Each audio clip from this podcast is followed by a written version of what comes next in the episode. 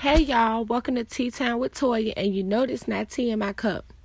Well, I was talking to my sister and my friend today, and I was telling them a little story, and I guess I want to tell y'all.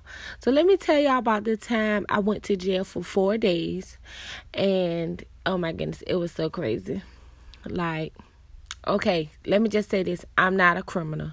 I'm not a criminal. It was only a traffic charge. So anyway, so um I basically gave them a date that I would be able to come, you know, do my little two days. My lawyer said you only gotta do two days, whatever, whatever. So I go in there, you know, I'm in the back. The sheriff say how many days you got. I tell them how many days I got. They say, um, okay, well let me go check that for you. And she came back and said, Oh, well you don't have two days, you have four days. Uh, excuse me? oh no, ma'am, I didn't come here for that. I'm gonna have to do those days another day. Well, anyway, so I'm back and I'm downstairs in the basement. Now I was there for four days literally four long days.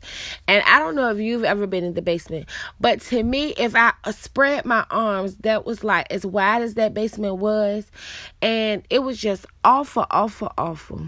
I remember being in there and I asked, could I buy some bottled water? And they laughed at me. I mean, I didn't know. To me, everything is about money. So I can't buy bottled water. So the lady looks at me and she says, the police officer says, no, you have to drink the water from out of the faucet. Now, hold up. The faucet and the toilet are connected together. And when you run the water in the faucet, it comes out in the toilet. So I looked at her and I said, hold up. Uh, I think that this is toilet water. She was like, That's not toilet water. Will we do that? I just looked like, Is that a real question? Please. So, anyway, I tasted it. Let me tell you something. It tastes like metal or something. I don't know, but I couldn't drink it. That's what I knew. So, just know I was very thirsty. Okay, so finally, when they brought us some breakfast one time, we had like these little milk bags. It was literally milk in a bag milk in a bag. Well, anyway, that was like the best thing to me. I wasn't eating. I would only eat like the greens they would bring, like green beans and stuff like that. I literally lost 10 pounds. By the way, I was snatched when I got out. Listen, snatched. That's all I know. Okay, so I'm in there and I'm sleeping, sleeping my little days away. Day two come. I wake up.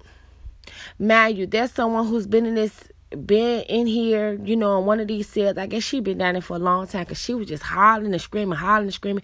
Mind you, the walls are pink and it's cold because I went during November. I don't know what I was thinking about. Well, day two. I wake up and I sit on the edge of the bed. And I said to myself, and myself said, hmm, I said, I ain't gonna be able to do this. I got to go. I have to get out of here. And I'm a get up and go type person. Like, I never sit still for too long. Like, I love the fact that I can just move how I want to move. I don't really have little kids. Like, my youngest is seven, but my oldest is 18. So I can just do whatever it is that I want to do. And all I could do was pace back and forth, pace back and forth. Like if I walked three steps, like I had already walked and had to turn around to walk back. It was just awful, awful, awful. Oh my goodness. So I just began to like cry, cry, cry. I cried so bad. like I was so stressed because I just wanted to get out of there. I was tired of the pink walls. I was tired of wearing the same thing I had on. I was tired of that little cell. I just felt like I needed space and I felt like I was dying, like the walls were closing in on me. So I cried, cried, cried. I'm talking about I cried, cried, cried so bad I couldn't see. I couldn't talk. And all I remember doing is saying, Lord, come get me now. I'm ready to come home. Not home to my house. Oh no. Lord, he could have came and took my soul right in there. I was ready. That's how determined I was to get out of that place. I just could not do it. Like mentally, I had checked out. I was home with the Lord and everything was okay. like it just couldn't do it. It was so awful, awful, awful. So after I finally get myself together, because one and one was not equaling two. I finally get myself together, and when day four comes around, now usually when up, whatever time you go in is the same time you get out. I think I had to turn myself in like 10 a.m. or something. Well, 6 a.m. I heard them call my name. Let me tell you something. It was like music to my ears. Oh, pure music. That'd be me. That's what I told the guard.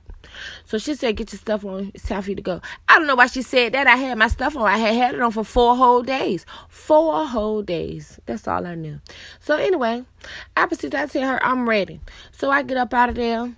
And when I go to the front, they let me stay right there because my it's six o'clock in the morning and it's pitch black outside.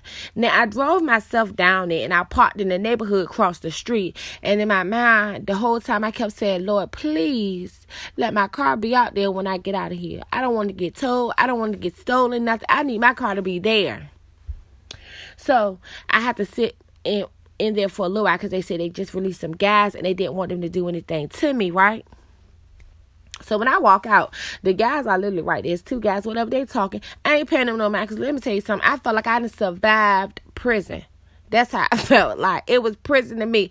I survived, so ain't nothing y'all two guys can do to me. I ain't worried about that. I don't need to be doing no talking. Y'all go y'all way, I'm gonna go my way. They went to the left, I went to the right. And I'm walking. Six o'clock, pitch black, cold as hell. That's fine with me. Won't look, won't even a big deal. I didn't give a damn.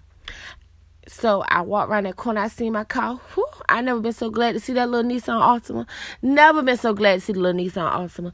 Got in my car, turned that thing on. Now, mind y'all, I never let nobody know what was going on. That I had to do those two days, quote unquote. They end up to be four days, except for one person knew. And when I went, I went during um Thanksgiving time.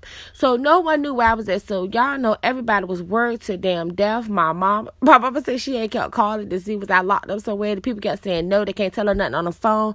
She had to come down there. She came down there and they told they couldn't give her any information. I mean, what the hell if I would have died or something? But anyway. So I just made me a nice little Facebook post told everybody I'm Gucci. Don't worry about me. I'm good. Too many people to respond to. Call me later. I'm going to bed. Let me tell you something. My mama, my sister, everybody had cussed me out. Now my kids, they were gone because it was the holiday time. Want no school. So they were gone. They probably won't check for me no way. But let me tell y'all, like I literally felt like I was gonna die. So all I'm saying to all those who have been locked up and actually like locked up, locked up, listen more power to you. Stay focused. Keep your head up because I was literally about to just listen. Lord, come take me home. Come take me now, Lord. Like, I would prefer to be with you. I can't do it. I mean, and that is my jail story. And I have not been back to jail since then. And that was last year, I believe. but okay, that's enough. Y'all stay posted for the next thing at Tea Time with Toya. See you later.